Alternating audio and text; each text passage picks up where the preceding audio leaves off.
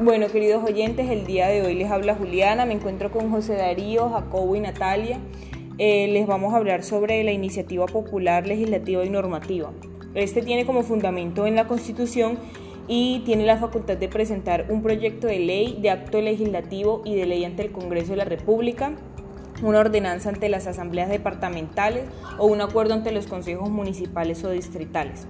Eh, como primer mecanismo tenemos el referendo, el cual también tiene un reconocimiento constitucional y se encuentra en la ley 134 de 1994 y en la ley 1757 del 2015 y se establece dos formas de referendo, un referendo derogatorio para que eh, con la resolución, alguna de sus partes de su integridad, se le consulte al pueblo para que decida si se deroga o no y un referendo aprobatorio con el mismo para que el pueblo apruebe parcial o totalmente una ley. Ok, la consulta popular es una pregunta de carácter general que únicamente la puede eh, solicitar el presidente de la República con la firma de todos los ministros y el Senado pueden consultar al pueblo una decisión de trascendencia nacional, también los gobernadores y los alcaldes. Además, los ciudadanos también pueden ejercer esta iniciativa. La revocatoria del mandato consiste en derecho político en el cual los ciudadanos dan por terminado el poder que le han conferido a un gobernador o un alcalde por su, mala, por su mala administración. Adicionalmente tenemos el plebiscito, que es el único mecanismo de participación ciudadana de origen exclusivo en el presidente de la República quien éste tiene la posibilidad de consultar a los ciudadanos decisiones de trascendencia nacional. Adicionalmente, el plebiscito nace por iniciativa del presidente, como ya lo había mencionado, quien deberá reunir la firma de todos los ministros e informar inmediatamente al Congreso de la República eh, la intención que se tenga.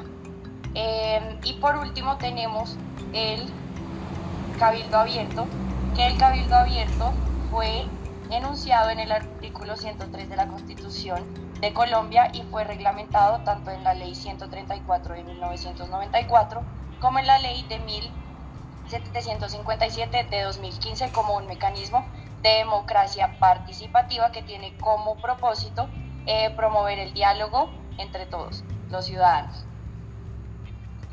Por otro lado, y por último, tenemos el control constitucional, el cual se divide en dos. El primero es el concentrado, el cual tiene el propósito de asignar a un órgano especializado para que decida sobre todas las normas de inferior jerarquía.